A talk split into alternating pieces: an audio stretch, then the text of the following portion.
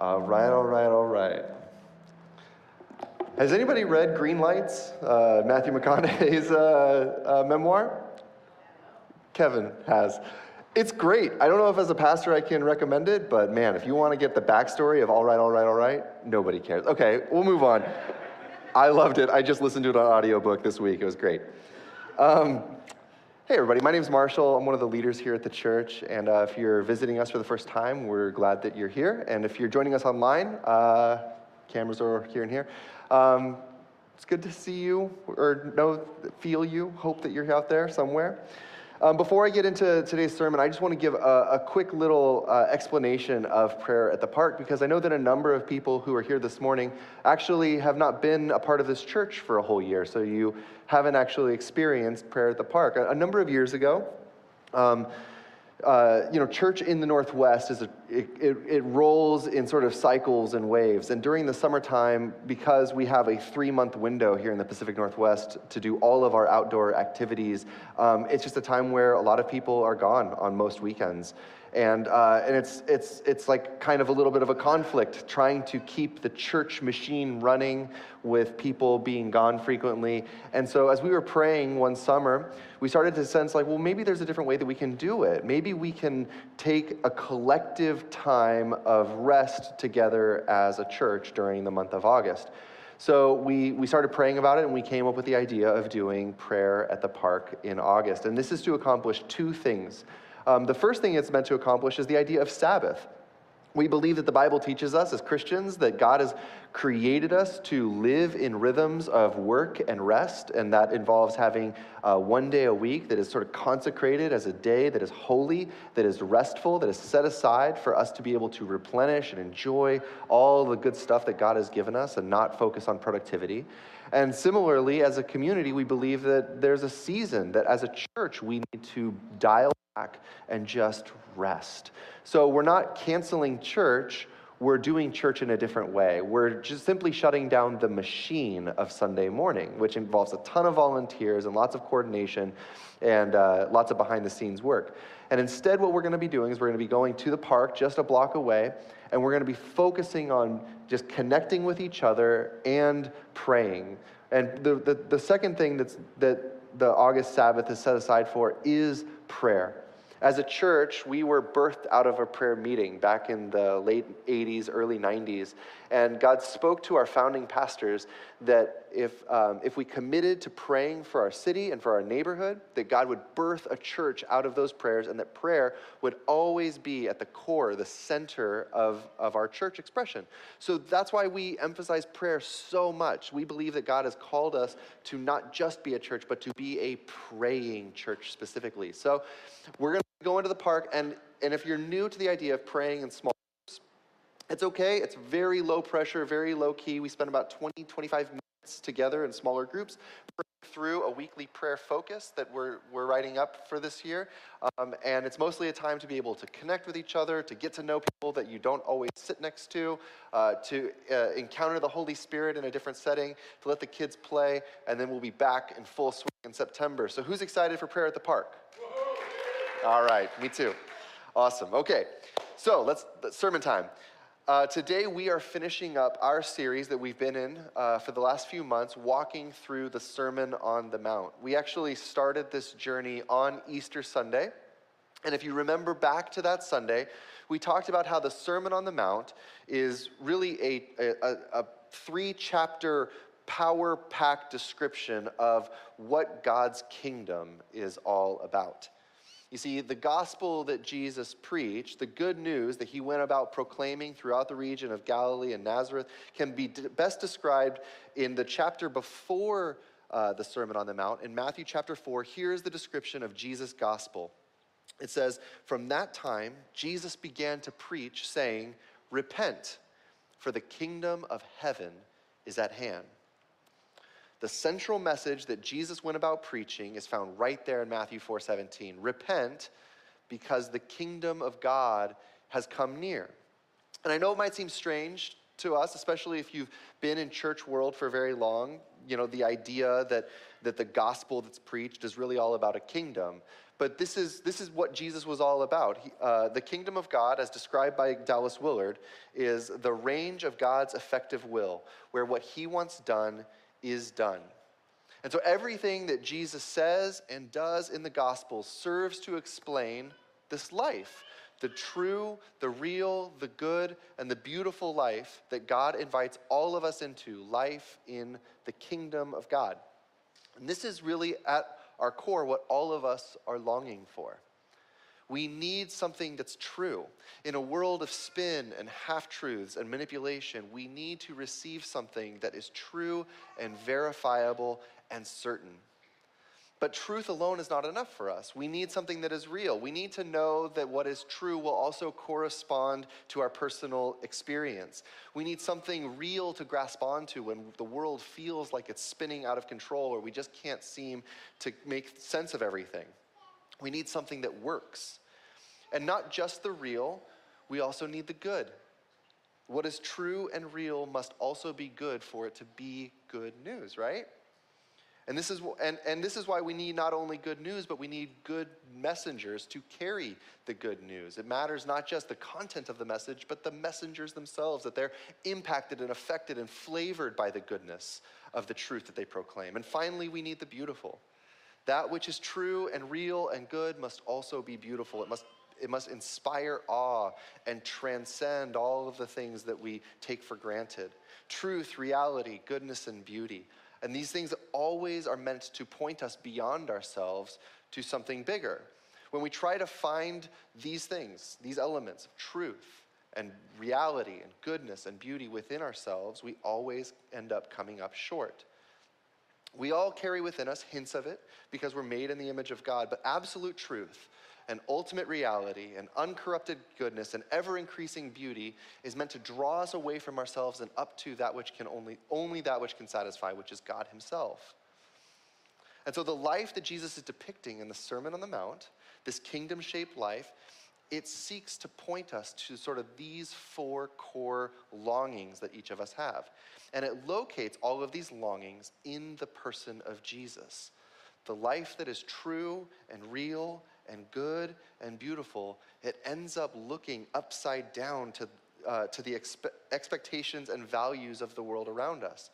And this is what the Bible calls shalom, a life of true flourishing. Dallas Willard says it this way. He says, Jesus offers himself as God's doorway into the life that is truly life. Confidence in him leads us today, as in other times, to become his apprentices in eternal living. Those who come through me will be safe, he said.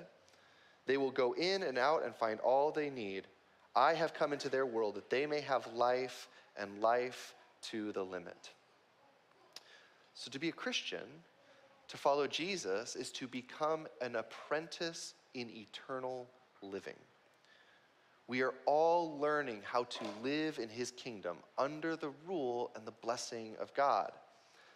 And so while the Sermon on the Mount is not Jesus' only teaching on this subject, it is the most comprehensive description in the Gospels of what the life of a disciple ought to look like, what God's kingdom is really meant to be like.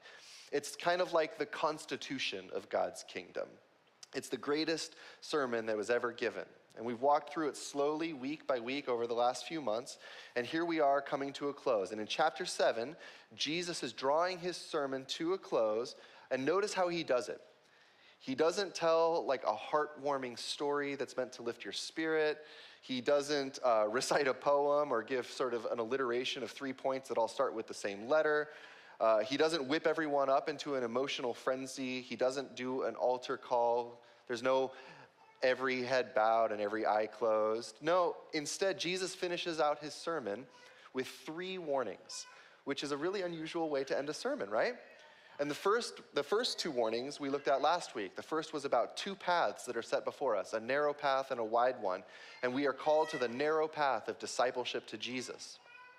And then the second warning, Jesus warns us to not be seduced by false teachers who look like sheep but are really wolves dressed in sheep's clothing, looking to seduce followers of Jesus away from him. Which brings us to today's teaching, the final warning, which is found in Matthew chapter 7, verses 24 through 29. So if you have a Bible, go ahead and open it up so you can see the words there on the page, and we'll read together. Jesus says, "Therefore, everyone who hears these words of mine and puts them into practice is like a wise man who built his house on the rock. The rain came down, the streams rose, and the winds blew and beat against that house. Yet it did not fall because it had its foundation on the rock. But everyone who hears these words of mine and does not put them into practice is like a foolish man who built his house on sand. The rain came down, the streams rose, and the winds blew and beat against that house, and it fell with a great crash." When Jesus had finished saying these things, the crowd were amazed at his teaching because he taught as one who had authority and not as their teachers of the law. So Jesus, we just come to you right now, and we ask that you would speak to us through your word, that the scriptures that are laid out before us, Lord, we pray that you would instruct us and correct us and teach us and encourage us, Lord. We love you so much, Jesus. Amen. So as Jesus draws his sermon to a close, he calls his disciples to hear his words and to put them into practice. The Greek phrase here for puts them into practice is a single word. It's poieo. So I think I'm saying that right, poieo. This word can be translated as does them or practices them, acts on them, works on them, obeys them, all of those kind of ideas. And in the Sermon on the Mount, this word shows up 22 times, 10 of which occur in these three warnings in chapter 7. And in all three of these warnings, Jesus is saying that there's one key thing that is central. It's the idea of poieo, of practice. The point is that for Jesus, it's not enough to just hear or even to agree with his words. To actually experience the abundant life in the kingdom of God, we have to practice them. We have to do them. So there are two elements that Jesus points out here. The first is to hear his teachings, and then the second is to put them into practice. Very simple, the sermon today. Jesus assumes that I cannot obey Jesus unless I first learn what he says. I can't just intuit a life in the kingdom. My fallen flesh, my fallen nature will always veer me away from the abundant life that God has designed us for. And so we live in a time where the way of Jesus is often oversimplified into a vague and toothless morality. Something to the effect of just try to be loving and accepting of other people, be nice to others. But the actual teachings of Jesus are not vague and toothless. They are razor sharp. They are powerful. They are subversive. And if we wish to actually become these revolutionaries that Jesus invites all of his disciples to be, we need to first deeply learn all of the Sermon on the Mount, all of his teachings, because we are undermining the kingdom of self and we are establishing a new kingdom, the new kingdom of God. And so when Jesus is summarized as one of many roads, it reveals that the speaker, whoever says those words, doesn't understand what Jesus actually teaches. And that's why, as his disciples, we give ourselves to a rigorous study and internalizing every word that he speaks. We need to learn. We need to hear. We need to be listeners and receivers. And so knowing Jesus' teaching, as difficult as it is only the first part of the equation. It's not enough to merely know his teachings. It's not enough to be able to merely quote the words of Jesus to other people. We must also put them into practice. We must poieo, hearing and doing, listening and practicing. And to illustrate this concept, Jesus paints a picture of two builders who construct houses on two different types of foundations. Now, if you grew up in the church hearing this story, you may feel a sense of over-familiarity. Like, I can still picture the flannel graph from Sunday school. Anybody with me? I can still, like, I've had that song stuck in my head all week. You guys know what I'm talking about? The wise man builds his house upon the rock. You get it. But we need to be careful not to miss the potency of Jesus' warning. So this is a story of two different kinds of builders. One is called wise, and the other is called foolish. Now, this word foolish is the Greek word moros. It's the word that we get moron from. And it can be translated as stupid or unthinking or dumb. I just said two bad words in my household in front of my children. Okay, from the pulpit. This is gonna confuse things at home.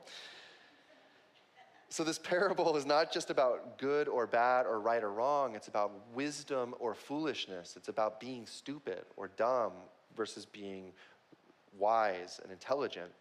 Jesus' commands are not arbitrary, and sin is not a matter of just breaking rules. When we live contrary to Jesus' way, we are not only being disobedient, but we're being foolish. We are falling for the traps that the enemy sets for us to draw us away from God and from a life of flourishing. And the end of this kind of living is what Jesus earlier in the chapter calls destruction. The house that is built, it represents your life. And it's important to understand that this is not just about our spiritual life, but it's about all of our life. The teachings of Jesus and being sure to practice his teachings is about everything. It's about relationships. It's about finances, vocation, the life of our mind, our emotions, everything. And the wise person builds their life on the bedrock of practicing Jesus' teachings. Every part of their life is submitted to Jesus. And the foolish person, on the other hand, builds their life on other things, other wasteful things. Maybe there's some little bit of Jesus kind of mixed in there, but the foolish builder hasn't actually thought through the foundation of their life, and they just simply kind of float through. They drift through life, taking it a day at a time. They hear Jesus' teachings, maybe even agree with some of the teachings, but for one reason or another, don't live according to the teachings. And maybe for them, they justify it as, this is just a season of life. Like, I'll get serious about Jesus when I'm done with college. Or, hey, when we have kids, that'll be the time where we go back to church and we really invest in that. But for now, we're just sort of doing our thing. Maybe they're just waiting to settle down. Maybe they're too busy. Maybe they're just trying to get over the hump to the next career goal. Maybe there's some relationship hang-ups that they just need to get through first. And eventually, maybe I'll get to the teachings and practicing the teachings of Jesus. It's not just because a person is evil or uninformed that they choose to build on other things. What the rest of the Sermon on the Mount has taught us is that when we decide to follow Jesus, it is a costly endeavor. It is not something to take lightly. It costs us our time and our priorities. It might cost us an ungodly relationship. It may cost a career path or a particular lifestyle. Following Jesus is not for the faint of heart. And here's the thing. In the short run, if you look at these two houses that are constructed, they look pretty much the same. It's only later, it's only when the testing comes that the different foundations are finally exposed. So notice that in Jesus' parable, the same fate befalls two houses. The same rains come down, the same floods come up to both, and the differing fates have nothing to do with circumstance and have everything to do with foundations. This GIF is like the perfect description of what life in 2022 in America feels like. Just a dumpster floating down a flood. See, Jesus never promises that the house that is built on the rock will be immune from trouble. The promise is that one house will stand through the storms while the others will be crushed by them. It's not if the flood comes, but when the flood comes. Jesus is brutally honest about the reality of trials and difficulties in this life. Even as we live out the teachings of Jesus, even as we receive the blessings of the Beatitudes, the truth is that life is going to be hard. As the great philosopher, the Dread Pirate Roberts said, life is pain, Highness. Anyone who says differently is selling something. I thought that would get a little bit more. Okay. The way of Jesus doesn't lead us out of hardship, but rather through it. And sometimes the hardship, it hits you, like it really hits you in the gut, like at the core of your life, and everything feels discombobulated and ruined and a wreck. Sometimes it's a little simpler. Sometimes hardship hits you when you're on vacation. Almost always on my vacation, by the way. as many of you know. A few years ago, Carly and I, we took a vacation to Kauai for our 10-year anniversary. We were so excited about it. We had been planning for years. We'd been saving for like 3 or 4 years, had everything planned out. It was going to be perfect. This first picture is the first day. Isn't that beautiful? Oh, Kauai, so great. What could possibly go wrong? But 24 hours into our trip, Carly came down with severe stomach pains. And so we ended up in the hospital, and we found out that she had appendicitis and that she needed emergency surgery 24 hours into our trip. And she was 20 weeks pregnant at the time, as they were going to have to operate on her abdomen. It was very scary, and it was horrific timing, right? And so then that second night, she finishes surgery. She woke up from surgery, and they said that she only needed to stay at the hospital for 40 minutes before they could discharge her. Man, Hawaii, it's weird. And so, then we get in the Jeep that we were hoping to go on some cool bumpy roads on. Turns out all of Kauai's roads are bumpy, so we're driving on this bumpy Jeep all the way back to the hotel that we're staying at. We're on a second floor, no elevator, got to walk upstairs. Carly is in just excruciating pain. They could only give her ibuprofen because she was pregnant, so it was really rough. We lay down to go to sleep, and then the loudest storm I've ever heard in my life happened outside. It sounded like a pirate war was happening just outside of our windows. And it turns out that that night was the most severe storm in the recorded history of the island. 50 inches of rain in 24 hours. The rains came down, the floods came up, and our long hoped for vacation was destroyed with a great crash. Aaron and Bethany are going to Hawaii in a couple of months, and I really hope that you guys have a better time. Now, this storm was so severe that houses were washed down hills. Vehicles were carried out to sea. If there was one story of an entire herd of beefalo cattle had been like washed away out into the ocean where they drowned. And the good news, and this storm, because of just the runoff and everything that came down the hills, it drove all of the whales and everything else away, all the sea turtles, all of the wildlife fled from Kauai. So we couldn't see anything, except there was one species that wasn't driven away. When that herd of beefalo cattle were washed out to sea, sharks swarmed the island. So enjoy the brown, mucky beach with swarming sharks while your wife is recovering from surgery. Now, this flood was a tragic event, and thankfully, miraculously, no one died in the flood, but communities were devastated, and we ended up having a front row seat. Foundations were tested by the storm, and much was destroyed. And this is the image that Jesus gives to describe the thoughtless life, the go with the flow life, the wide path. Everything seems fine until the storm hits.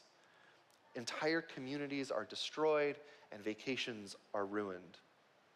So if you build your life, poor me, right? We're gonna take an offering at the end of the message today to redeem my vacation. Just kidding, I'm kidding. If you build your life on the teachings of Jesus, you will be able to weather any storm, is what he says. But if you build your life on anything else, whether it's greed, or competition, or popularity, or beauty, or comfort, or youth, or adventure, you may be fine for a while. You may have some really awesome photos on your social media following that. But in the end, the foundation will be revealed with a great crash. And most of us have seen this played out, right? In the lives of those around us, maybe even in our own life. There are many who walk away from Jesus as soon as the storm hits. Whether it's a crisis of faith, the end of a relationship, the betrayal of a spouse, the diagnosis, the death or sickness of a loved one, a miscarriage. And when these horrible storms befall their life, their faith crumbles, revealing the foundation that they had built upon. And so the warning from this parable is stark and should not be rushed beyond. We shouldn't rush past it in overfamiliarity. Again and again and again, we see the truth of this parable played out in the lives of people around us, people flaming out under the pressure of real life difficulty. And sometimes it's not even a major catastrophic event that crashes the house down. Sometimes it's just the slow dripping that gradually erodes our faulty foundation. Sometimes it's the persistent blowing of the wind that tears the house apart one piece at a time. And we've seen this with people that we're close with, right? The slow eroding of the foundation of their faith, the drift that leads to the crash and ultimate destruction. And so Jesus is calling us to be vigilant about the foundation of our faith, because the storms are coming. That is guaranteed. And in contrast, consider the person who actually lives out to the best of their ability. They practice the Sermon on the Mount, who give themselves to everything that Jesus was teaching. People who resist anger and bitterness and judgment and malice, and instead live out sacrificial enemy love, extending grace like God does. People who are not worshipers of money, but instead live very simply so that they can be extravagantly generous. People who are not seduced by the bondage of lust and adultery, but instead control their desires, submitting them to Jesus, and live in fidelity in all of their relationships. People who are consistent even when nobody else sees, being faithful to meet with God in the secret place. People who put their confidence in God and not in circumstances, and who resist the pull of fear and worry and anxiety. These people are free. Even when the storm comes, these people are solid. This is what Jesus called the narrow road that leads to true, abundant life. Have you ever known someone like that? Like, can you think of somebody like that in your mind right now? People who you can tell are strong and solid and unshakable. I greatly admire these people. When I look at Stephen Lane Fish, I am inspired. I know that many of us are. They are solid Jesus people. They hear from God. They are unshaken by circumstances. They are obedient to scriptures over years and years and years of faithfulness to the Lord. And most importantly, they know Jesus, like, deeply and personally. They really know him. Their life isn't merely built on a philosophy or an understanding of Jesus, but an intimate relationship where they hear his voice each and every day. And I have watched them walk through some very difficult storms in their life. I've had a front row seat to a couple of them, and they were hard. But through it all, Steve and Lane were resilient. And this is where Hebrews 13 commands us, says, remember your leaders who spoke the word of God to you. Consider the outcome of their way of life and imitate their faith. And so when I look at Steve's life, it's one that I desire to imitate. Sometimes we read the commands of Jesus and it's hard to know how to actually flesh them out in our world today. Like, we're facing very different circumstances, we have difficult choices, and it's hard to ask, what would Jesus do? Because I'm not totally sure. Jesus lived in a totally different time and place. So then we need to go down a step on the ladder.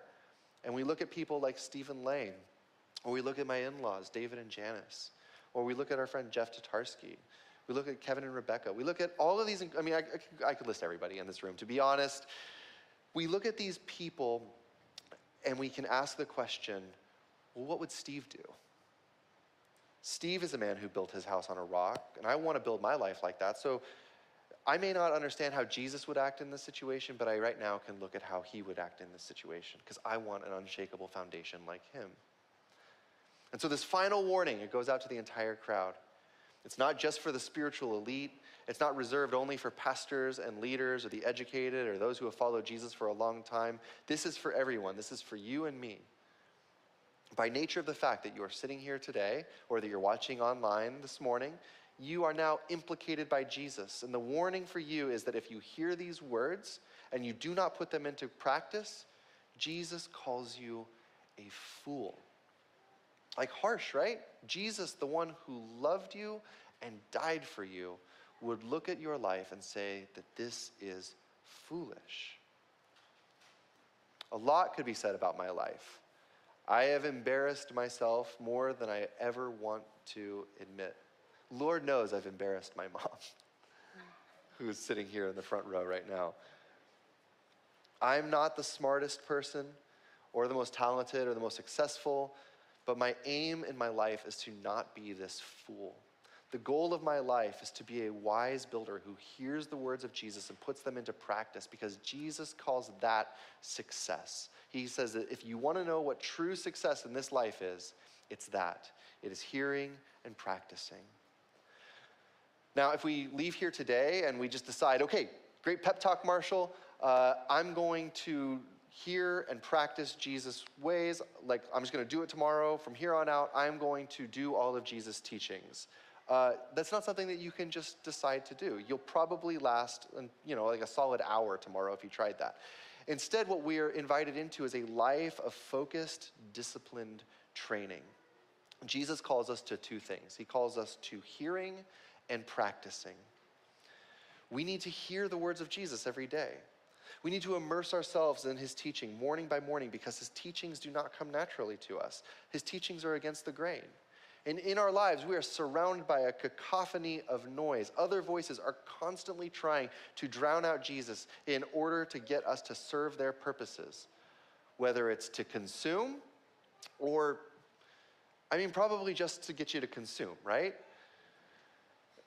And these other voices have a massive effect on our ability to live the Sermon on the Mount lifestyle. If you are giving yourself to a 30-minute sermon once a week, but you are mainlining 4 hours, like is the average American, of cable news, you can't tell me that you're not going to be affected by that. Instead, it is crucial that we are ingesting and taking in Jesus' teachings constantly. But it's not enough to just hear Jesus' words. We also need to obey them. This idea of practice. Now, notice that Jesus doesn't say, therefore, everyone who hears these words of mine and perfectly executes them, perfectly obeys them, who nails it on the first try. No, that's not Jesus' command. He says simply to practice. A life of discipleship is a life of practice.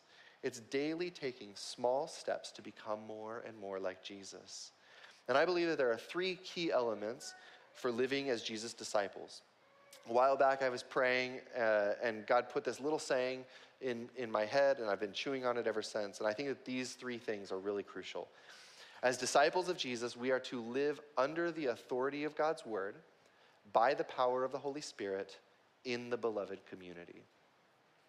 These are the three gifts that we have been given to help construct our lives on the right foundation.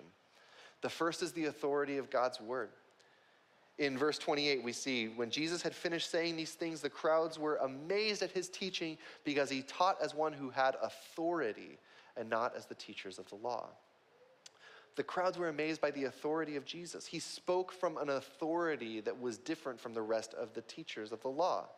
And so we, as his followers, need to come under the authority of Jesus. We must surrender to him and to his teachings. We're called to immerse our minds in the word of God. Every single day, we need to open our Bibles and take in Jesus' teachings, even if it's just a little bit at a time. And I know that that's not always easy, but this is the first step that we are invited into as his disciples. The key to being formed into the likeness of Jesus is to learn Jesus' words.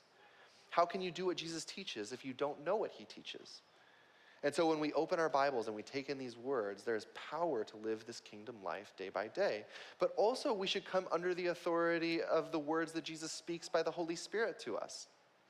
Like when you get an impression during a time of prayer, or a burst of insight while you're reading scripture, or you receive a word of prophecy from a trusted source in your community, what do you do with it?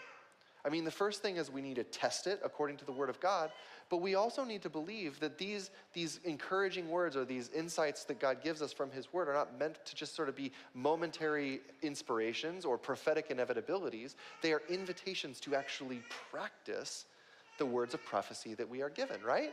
So how many of you can think of a word that somebody spoke over you or that the Lord spoke over you at one point that you're like, I never did anything with that?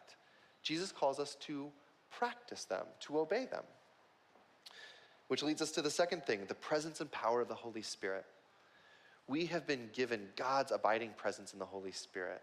And you know us as a church, we are Holy Spirit people. And this is more than just being zapped by God during an altar call, at a conference, although we love those moments, those experiences are awesome, but it's about an ongoing relationship with God. It's the daily spending time in God's presence through prayer and worship. It's recognizing the moments of temptation and calling out to him and asking for the Holy Spirit to give you strength to resist. It's inviting the conviction of the Holy Spirit to lead you into repentance when you see that your life has veered and is becoming more sandy in its foundation. The Holy Spirit, God's empowering presence, is available to each one of us every day if we simply learn to practice his presence, learning to become aware of him throughout our day. Which leads us to the third thing, and we're going to be drawing to a close here. We are called to do this life alongside other people, the beloved community. We cannot do this alone. We need each other. We need to share our lives with other people. We need to learn how to follow Jesus in our day and age in community.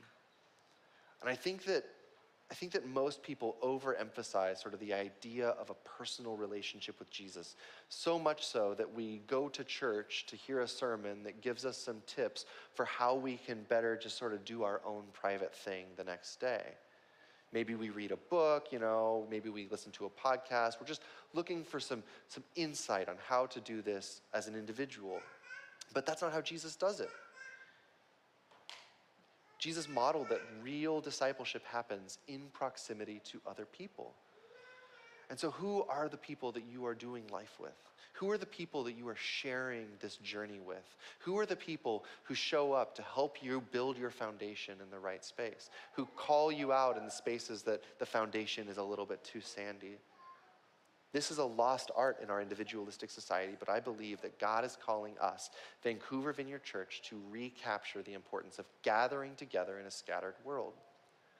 And so we're actually going to be spending a lot of time diving into that in September. That's what our sermon series is going to be all about in September, is how we can be this beloved community together. Sound good? All right. Amen.